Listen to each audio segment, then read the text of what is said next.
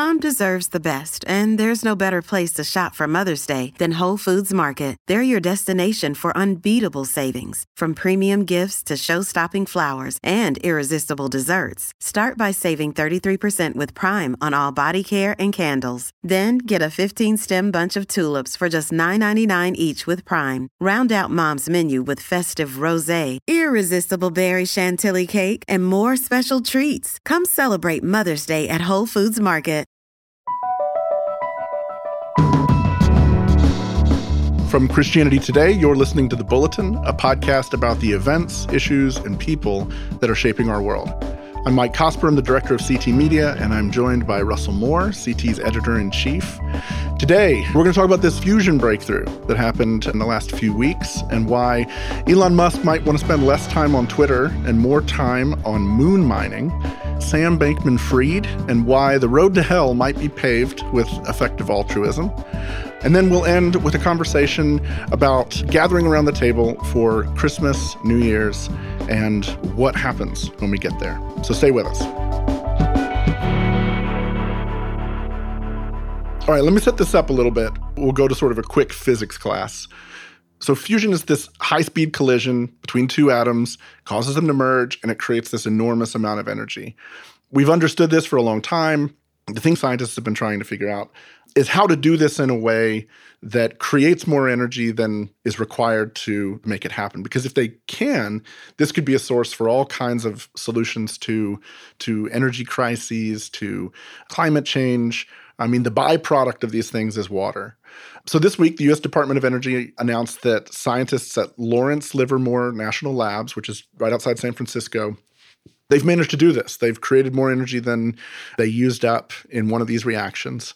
And it's a massive step towards this kind of energy revolution. There's a million caveats. It could be decades till they sort of make it efficient. But one of the things I think is most interesting about this is that the biggest obstacle that they're going to run into is the fuel that's required to make this thing happen. So, again, we're in physics class just for one more moment. Takes two hydrogen isotopes to make it happen. One is called deuterium, and one is called tritium. So deuterium's everywhere. It's in your glass of water that you're drinking right now. Tritium is extremely rare. If, if you're in like a power plant with a nuclear reactor, you can get some there. You might catch some when cosmic rays break through the atmosphere. Otherwise, it's pretty rare. However, what there's plenty of is a helium isotope that's called H3. And that can easily either create tritium or you can take two H3 molecules and crash them together. It's abundant, but not on Earth. It's abundant on the surface of the moon. There's just a ton of it. So, in other words, moon mining might at the end of the day be the key to saving the planet in all the ways that people are talking about.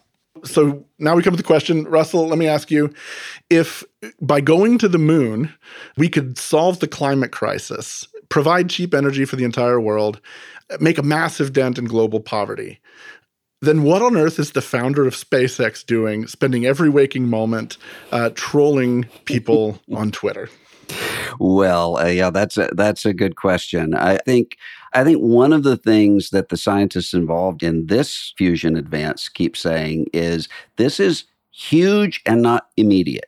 And so, if you have your expectations up that this is going to immediately be the energy source we're going to have, then you're going to be disappointed. This, I heard one of them say, "This is the Kitty Hawk." It's not the mm-hmm. transatlantic jet yet. You've got to have the Kitty Hawk in order to get there, but right. that's what it is. The questions I'm most worried about are not why doesn't someone like an Elon Musk come up with the technology to do moon mining well if that's where we need to go? it's what's going to happen when you have international conflicts about, I mean, who owns the moon?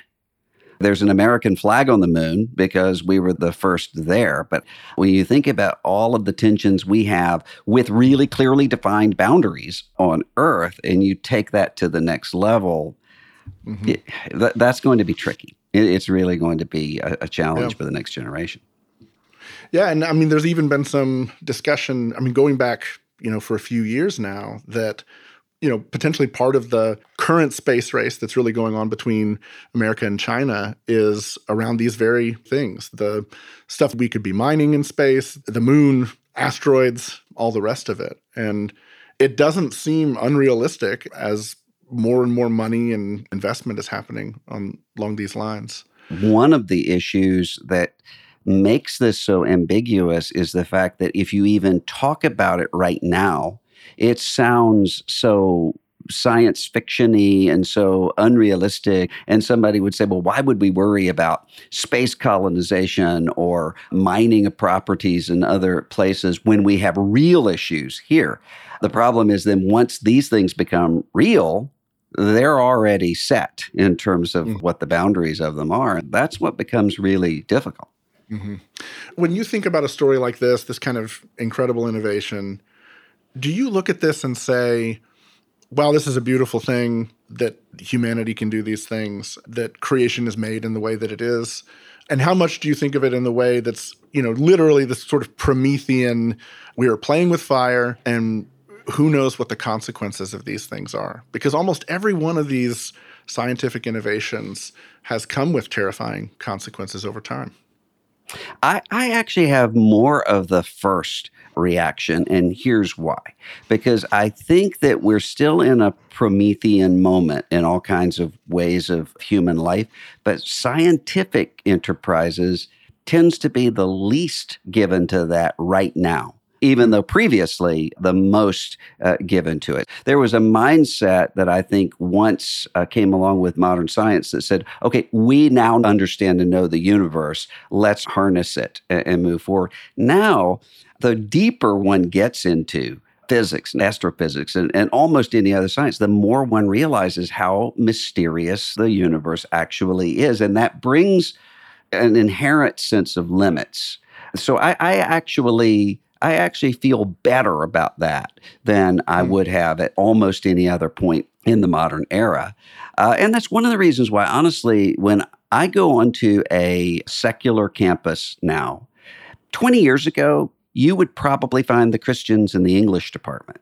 Now, I'm much more likely to find Christians on faculties who are astrophysicists and hmm. biologists and otherwise. And part of that, I think, is this this sense that we really know we're not in charge of this universe and we really know there is so much we don't know. I see this as being a good but cautious development, and especially mm-hmm. because one of the ways when we look at climate, but there's some things we can do in terms of regulation, but you're not going to be able to regulate your way out of this when you're dealing with China and India and so forth. And one of the points of resistance that so many people have had to say nuclear energy is what do you do with the waste? And what do you do with potential meltdowns and dangers, even though those are rare? Well, this fusion energy promises an elimination of both of those problems. And so, if that's the case, it actually is a huge advance for the safety of the planet and for impoverished people around the world. I agree, and I think the other part of it that that I've found myself thinking about is just a bit of just sort of the wonder of creation of it all. Yeah. The fact that inside of two atoms you have this enormous amount of power energy that's that's ultimately it's incomprehensible for us. Like even you can see the numbers on the page, but they don't mean a whole lot. And I thought of this great story that Dallas Willard told years ago that he had a conversation with a fellow professor at USC, religious skeptic, particularly skeptical about miracles. And one of the things he said to Willard was, you know, this whole miracle of water into wine at Cana, if Jesus had actually done that, the power of that chemical reaction at a minimum, it would have melted the pots. It probably would have blown up all of Cana. And Willard sat there for a moment and he said, You know, I think if he can handle the reaction, he can handle the pots. Isn't that the truth? And so I, I do I, I, do think it's a moment for awe, it's a moment for wonder and and for sobriety because I realistically my sense is that this is going to be a generations thing before it comes through, but it could be a real gift to the world if we're if we're good stewards of it. We'll be right back right after this quick break.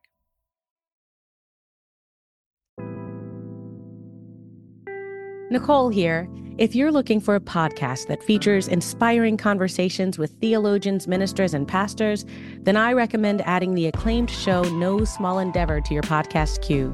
Produced by Great Feeling Studios and PRX, No Small Endeavor explores what it means to live a good life Each episode, host Lee C. Camp sits down with special guests like the queen of Christian pop, Amy Grant, and pastor and theologian Tish Harrison Warren to ask what it means to live a life worth living. If you're looking for somewhere to start, check out their new episode with Malcolm Gladwell, New York Times bestselling author and host of the wildly popular podcast Revisionist History. They explore how Malcolm became a stellar storyteller, some of the things he may or may not regret, and so much more. It's absolutely worth a listen. Don't miss out. Follow No Small Endeavor wherever you get your podcasts.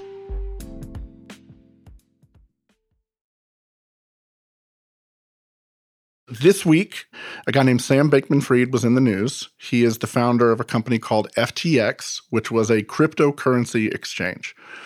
Now, I'm not going to try to get into explaining what Bitcoin is or cryptocurrency is because, to be honest, I don't fully understand it. And, yet you understand it infinitely better than I do. So uh, it doesn't matter well, a little. Well, Exactly. So essentially what what matters about it is that it's this theoretically high risk, high reward digital platform for financial exchange. It's a weird thing. I'm sure people can Google it if they want to know more. But what people probably are familiar with is that FTX was running commercials during the Super Bowl. There was a really famous one that got shared quite a bit with Larry David. People were telling Larry David, get into Bitcoin. And he was going, eh, maybe not, you know. well, it turned out he was right. Sam Bankman Fried, the founder of FTX, this multi billion dollar company, darling of Silicon Valley, he was arrested this week for a number of charges by the Southern District of New York. Because even though this company on paper looked amazing, this was a guy who was testifying to Congress about these ideas like effective altruism, which we'll get to in a moment. Turns out the thing was essentially a giant Ponzi scheme. Mm-hmm. And the money was being shuffled around. And at the end of the day, it was all smoke and mirrors.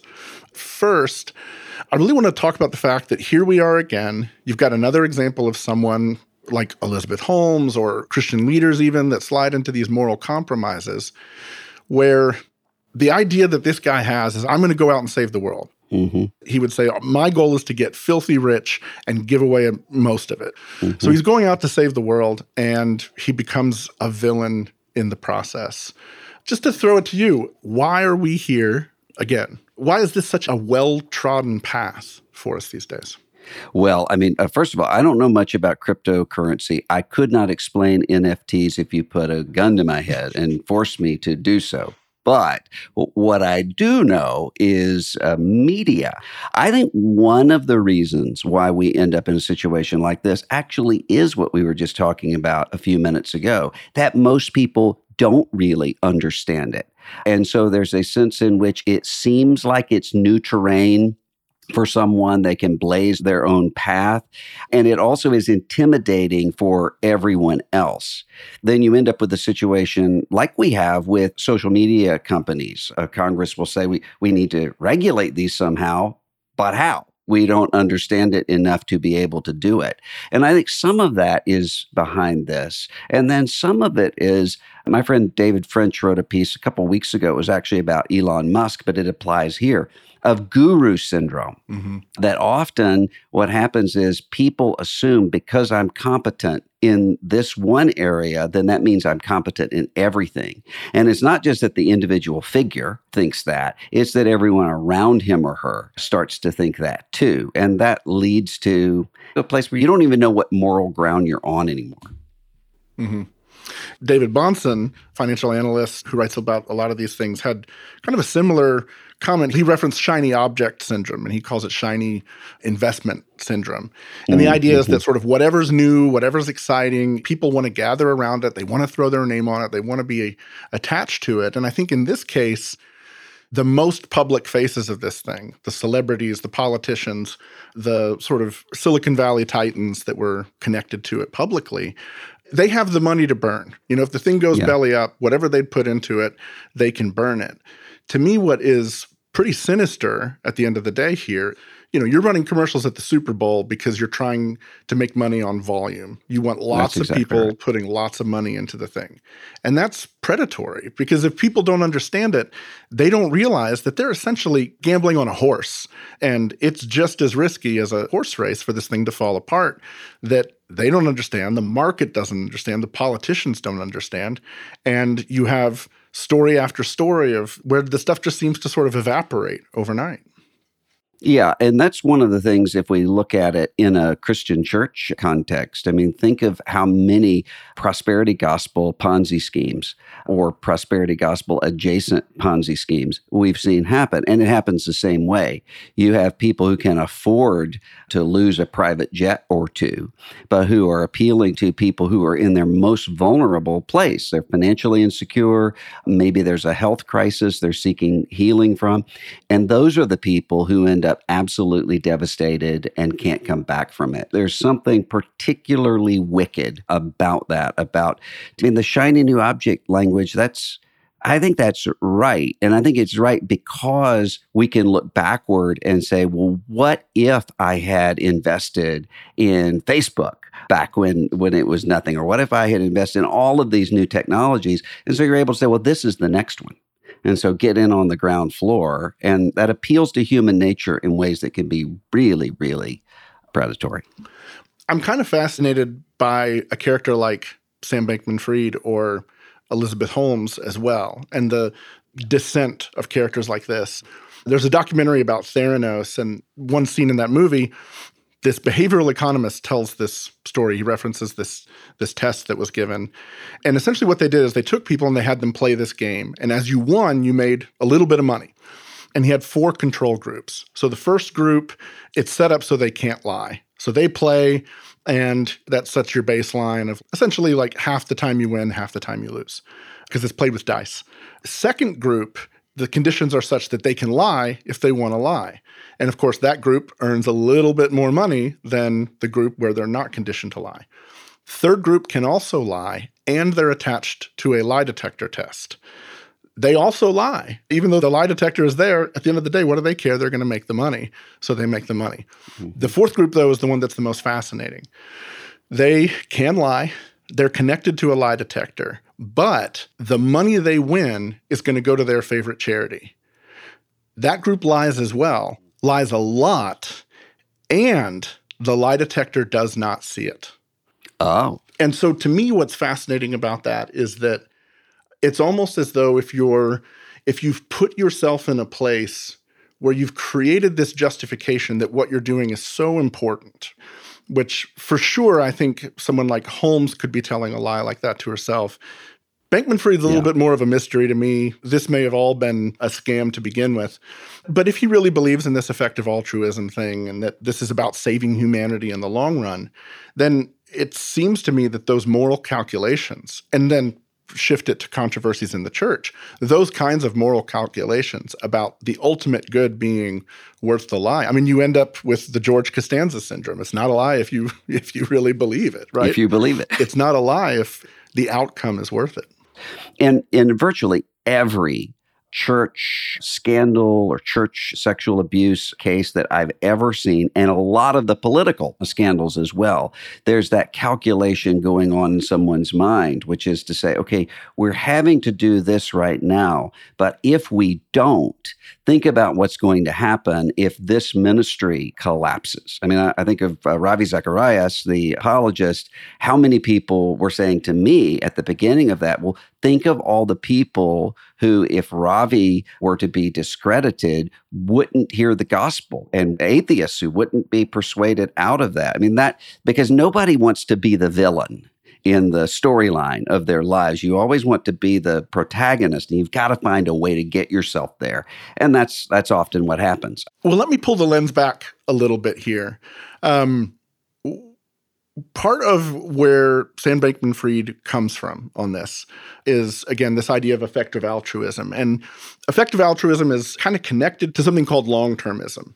And essentially, what long termism is about is this idea that the human species must carry on at any cost. It's kind of radical utilitarianism. The species is far more important than the individual, than the group. When you hear things about like transhumanism, where our brains are going to be wired into computer networks or certain kinds of genetic engineering or bionic stuff, that's often connected to this. So is this idea that we've got to find a way to get the human race colonizing space because at some point the resources on Earth are going to be dried up. That sits behind this philosophy of Sam Bankman Fried and the way that that was where his money was going to go. And it, it yeah. gets pretty grim pretty fast. The, the CEO of FTX's future fund, his name is Nick Beckstead who wrote this. He said, Saving lives in poor countries may have significantly smaller ripple effects than saving and improving lives in rich countries. Why? Richer countries have substantially more innovation, their workers are more economically productive. By ordinary standards, at least by ordinary enlightened humanitarian standards, saving and improving lives in rich countries is about equally as important as saving and improving lives in poor countries, provided lives are improved by roughly comparable amounts. Now, here's the kicker. But now, it seems more plausible to me that saving a life in a rich country is substantially more important than saving a life in a poor country, all other things being equal. And if you go on with his statements, I mean, it's ideological language. It's straight out of a Philip K. Dick yeah. apocalyptic novel. You know, these vast and glorious ends. At one point, he says that preemptive violence is not something that we should rule out in order to preserve the species it just strikes me as a very short trip from some lives are more worth saving than others to these lives are a drain on the planet's resources. Let's get rid of them. Once someone doesn't have an understanding of any kind of a reckoning, any sort of judgment seat that will hold one accountable, not just for the ends, but also for the means and the ways that you choose to get there, then it's easy to end up with your own judgment seat where you're simply saying, let me look at all of the potential outcomes and let me choose the best. And I know how to engineer that and get that where we're going. It becomes a really statistical reductionist view of what human beings are, which is why those two things tend to go together that you were talking about. This transhumanist idea that if we just had the technology, I could upload my consciousness to the cloud and could live forever. Two, let's make these decisions about uh, what's best for the species in ways that can sacrifice individual human lives. I mean, it, it really is a, just a more sophisticated way of doing what ancient pagan civilizations were doing sacrifice the children sacrifice this group of people to appease the god or the gods so that you can have the long term fertility uh, of the group. I mean, it, it, really is the same thing. It's just dressed up in techno utopian or dystopian language. In every evil enterprise, no matter what it is, there's somebody using some form of the old cliche you have to break a few eggs to make an omelet. I mean, in every case. That that is mm-hmm. always the rationale that, that someone uses. Right. And it's a power thing too, right? Like all of this stuff is about power. And I mean, I just constantly think this these days. Name a story in scripture, in literature, in mythology, in mm-hmm. any religious tradition where someone is grasping for power, grasping for some means of sort of living forever, you know, their own attempts to create their immortality. Name one where that works out well for people. Yeah. Yeah. Yeah. It's like the the note I'd made to myself here, you know, what Tolkien says, you know, men were weak and they loved power. And yeah. that was how Sauron took over. All right, well, we will be right back. What I loved most of all about Israel and why I became a Zionist was because Zionism was a rejection of victimhood. A few weeks ago on CT's The Bulletin, we launched Promised Land, a new podcast about Israel and Palestine in a post-October 7th world. 6.30 a.m. we're, we're in, in, in our synagogue praying and sirens go off and they're, and they're going on.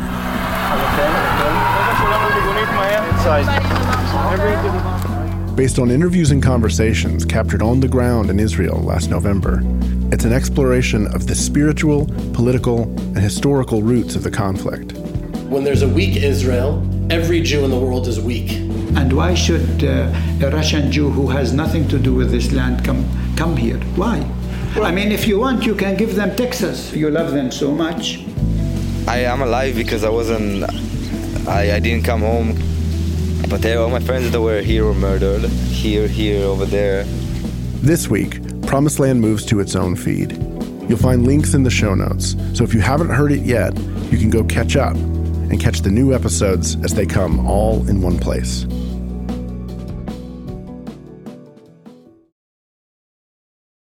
Well, Russell, it is Christmas time. Christmas is coming, New Year's is coming, a time when we often gather around the table with family and with friends. You are currently home with family right now, so I'm sure there's good Mississippi cooking coming your way. Oh, yes. Oh yeah. To, to to join us for a conversation about why we gather around the table, how we can think about even making most of those gatherings this year. I've gotten to invite a, a good friend. I've really enjoyed watching his career over the last few years. His name's Yia Vang. Uh, Yia, welcome. Thanks. Tell us a little bit about your background because it's such a part of what you do as a chef.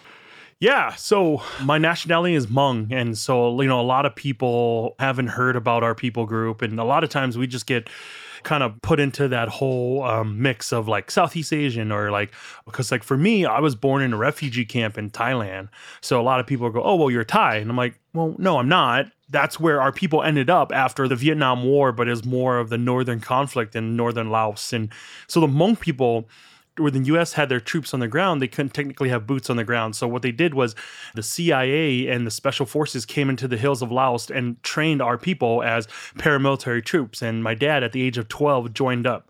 And so all the boys and the men from the villages, they joined up and they were mercenaries that fought for the American interests. And there was a handshake deal that was made that said, hey, if you fight for us, no matter what happens, you guys can come to our country. You have free citizenship.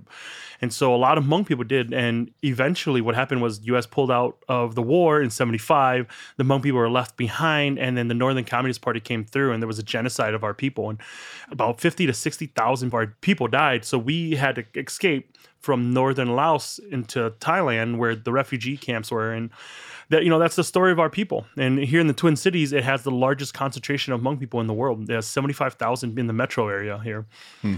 So I always tell people that what I love about our people is our tenacity you know the, the, mm. the, hmm. ability to move forward no matter how hard it is and yeah that was one of those things where you know we just grew up and we thought that was normal life like everybody went through stuff like that and but what our people always carried was our food it was passed down from generation to generation and the, the great thing about our food is that every year every five six years it evolves because i firmly believe that the Hmong people, our cultural DNA is intricately woven into the foods that we eat, and it tells us where we've been, where we are, and where we're going to go. Yeah, what would you say would be a major difference from being among your people group in, say, the Twin Cities, as opposed to the food that would be somewhere else? Yeah, so our people are agricultural people. The Hmong people, the reason why we lived in the hills of Laos was because that in the lowlands, the majority culture didn't want us around because we were considered the dirty, poor folks. Mm. Mom and dad told us no matter where we went, our people have found a way to use the land, to cultivate it. And that's what I love. I call it, it's our, it's like our grit. And so wherever we gone in, in this country, in the US, we're able to use that land. Now, there's a lot of different growing seasons, right? So here in Minneapolis, like our growing season's like four months, five months at the most, you know? if you're out in Northern California, like it's a lot longer.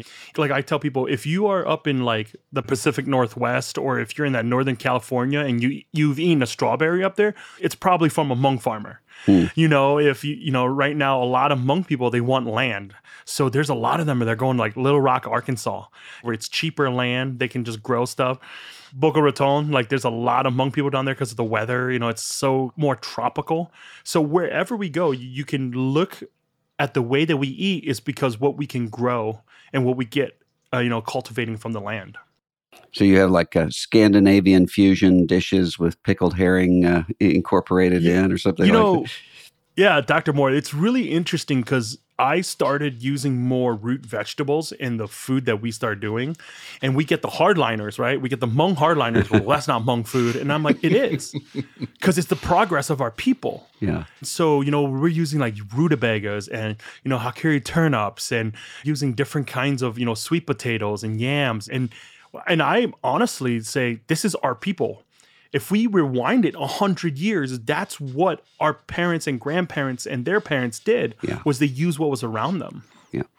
Yeah, the word fusion, you know, was such a sort of hip Yeah, word for a little word, while in way. restaurant words. Yeah, no, I do too. Yeah, I do too yeah. because because what's kind of silly about it is that because of the fact that people migrate, you know, it's just the part of human life. All cuisines are fusion. Uh, Southern barbecue, that's the blend of European and African cooking styles.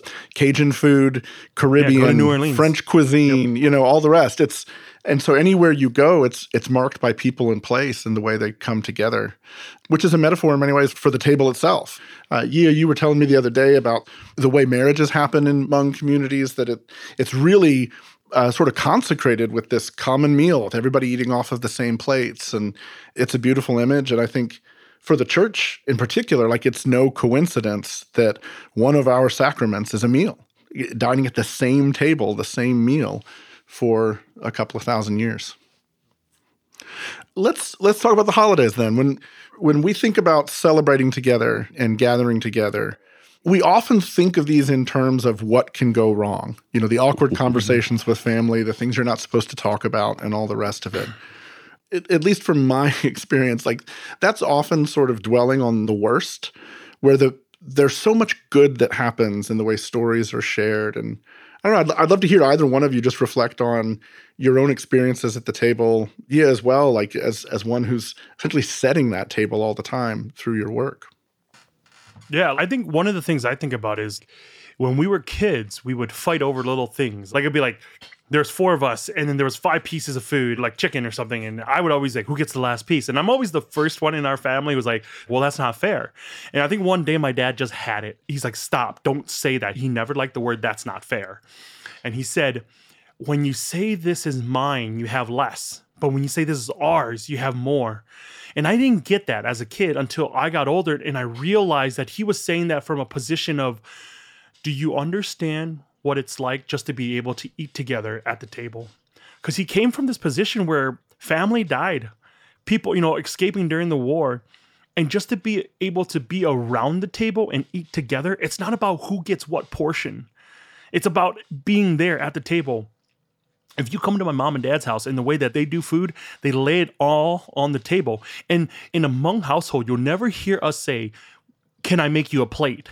Because we don't make plates. We give you a plate and then we invite you to the table. Because when you make a plate, it's very Eurocentric, right?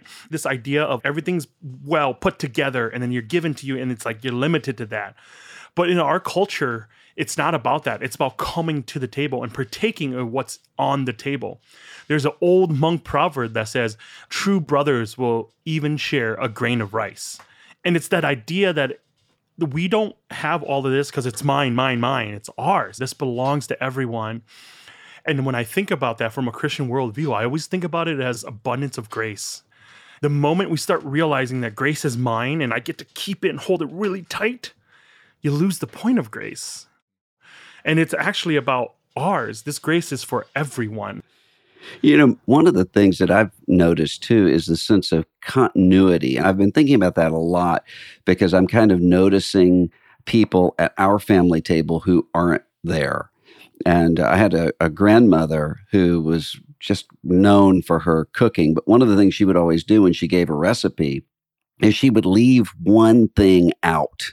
So hers would always be just a little bit better than even anybody else who took the recipe. And now that she's gone, we know we're missing that and it's not coming back. Maybe there's a little bit of nutmeg in there or something. We don't know. But seeing that continuity of generations around the table and the growth and the loss that comes with that. Yeah. Tell us a little bit about Union Hmong Kitchen and mm-hmm. what's happening there, what's happening on those plates, and how that reflects some of your story as well. Yeah. So the way that we do our food is we basically say, hey, this isn't individualized for people. Like it's, you know, the logistics of ordering, it looks like that, but it's really not. So we, what I say is we have our meal you can get. It's called the Zoo Siab meal.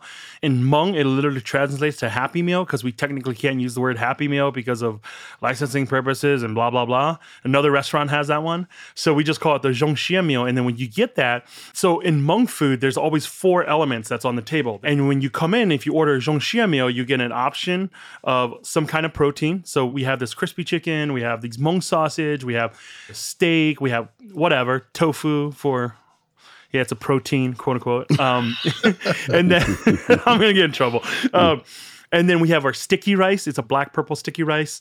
And then we have some kind of vegetables that you can pick. And then you get a hot sauce with it.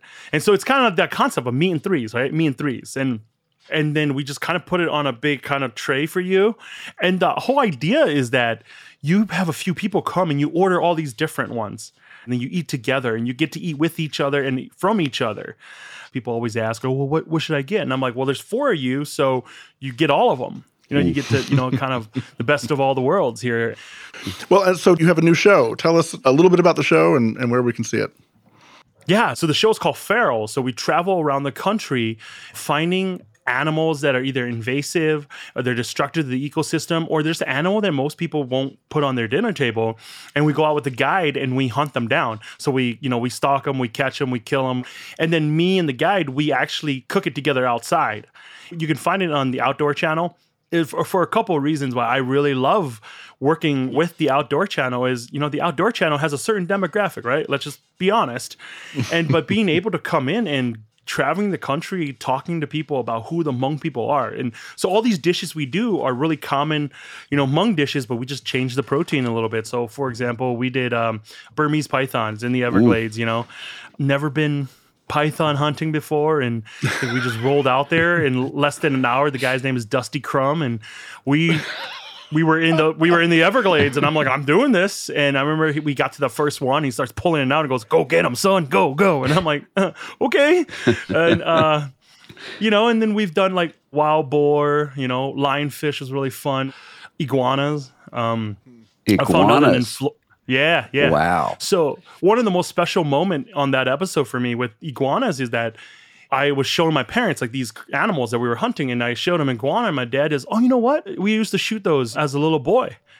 And this is how we cook them. And so the same recipe we uh-huh. use on that show is the one my father taught me and said, oh, this is how you should do it. And it was a special moment where I'm here in southern Florida making iguana and connecting with my father huh. 50, 60 years ago. He was doing this in the mountains of Laos. And it was that moment where it really hit me where I'm like, you know, most American kids growing up, their dad taught them how to throw a curveball or shoot a basketball or whatever. And my father is showing me this food that he was making a long time ago. So I felt really connected to him. But most importantly, we get to travel the country and we talk to all these people and we always end up at the table together. And that's what's so incredible about this show is that we end up at the table when we eat together and we all come from different walks of life. And I get to share my culture, my people with them. So it's it's fun. And at the end of the day, we get to shoot animals too. And, and I found out that in Florida, you can kill a lot of animals without any questions being asked. Yeah, I found yeah. out about Florida. there's no, there's no questions being asked when you're when the air gun and you're going down the canals and you're shooting iguanas. Everyone's just like, just the Tuesday. So, and and let's be honest, Dusty Crumb is a great name for a Florida man. So oh, that's, Dusty, that's pretty fantastic. Dusty the Wild Man Crumb. That's, that's the name. Awesome. Dusty the Wild Man Crumb. yeah. Russell, let me throw one question to you. Uh, for people who are going home, they're intimidated about gathering with family, maybe family tensions. There's 8 million reasons why that may be the case. How do you counsel when folks are going home and saying, I don't know how to talk to my parents or my brother in law or my sister in law or whatever it may be where those fault lines lie? How do you think about that? Well, I think the main thing is not to have the attitude that I need to fix these people. So just because something is said wrong, or you really don't have the responsibility to straighten it all up and correct it right there. And so just to relax and love the people that you're with, I think is is key. And then sometimes I think pre-negotiated settlements are are the thing to do. to say, you know, let's just not talk about whatever the issue is that is of great controversy so that you actually can connect on the things that matter. And a lot of times that works. I mean, we all kind of do that anyway. There are all sorts of things we don't bring up when we're around certain people. And I think pre negotiating that ahead of time often can work. That's great. Well, before we wrap up, yeah, I wanted to just throw it to you for people who are getting ready putting together their Christmas menus, their New Year's menus. If you were going to suggest a couple of things to throw a curveball in there and challenge somebody to do something new, what are your thoughts? What are your ideas? And, and extra points if there's a Python dish uh, yeah. Python texture wise, it's uh, like octopus. Yeah, don't worry, it's not bad. I don't know. Think you won So- Russell over with that reference. No. Just FYI. Oh no, no. Oh yeah, yeah. Oh, Dr. Moore, we'll we'll fix all this up pretty soon. It's easy. There it's you go. easy. Um, so I would say this. You know, New Year's, it's kind of like, hey, let's try something new, kind of deal. I really just encourage people to eat whole fish. But this is one of the simplest way to make whole fish. It's literally go to any of your fishmonger if you want to get like a snapper, a bronzini, you know, it's any kind of sea bream where where the fish itself is a little fattier. So then, you know, it has a little bit more give. It can handle a little bit more mistake. It's you take the fish, score it, salt it, uh, stuff it with like, you know, I- we just go lemongrass, ginger, garlic, and some limes. And then uh, and then you just you know put it wrap it in banana leaves. You can go to any you know asian market any mexican market you get frozen banana leaves. And you can actually even put it in a smoker. You can put it on the grill. And banana leaves are like nature's tinfoil. It's banana leaves have so much moisture in it that will keep that fish moist. And then when you bring it to the table you kind of cut that banana leaf out and you present it. And it's a pretty cool presentation. And then you can zhuzh it with any kind of your favorite condiments or oils or sauce. I just tell people that it, it's such a really beautiful piece. I think as a cook, we just have to know what our animals look like. And there are still a lot of adults out there I know that are so afraid of a fish head. And I have to explain to them like the fillet doesn't come like that. You can't get fillet animals. You know, it's it's part of the fish, and it actually the whole process it keeps the uh, meat very moist and it's very simple. Oh, that's fantastic. We will link to uh, some of the stuff you were telling us about in our show notes. And I think we're going to have some images from some of the food that you're cooking at Union Hmong Kitchen over on our Instagram page as well. But thanks so much for doing this and, and have a Merry Christmas. And we look forward to more of what you're doing in the future. Thanks, Yia. Thank you so much. and Feel so honored to be here.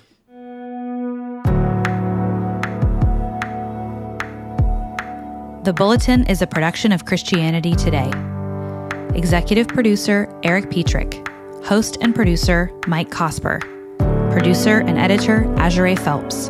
Additional editing and operations Matt Stevens.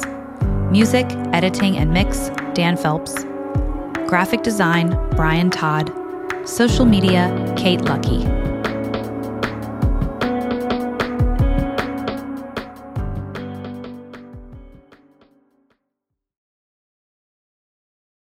Every day, CT testifies to the reality that Jesus is alive, transforming his world and bringing his kingdom to bear.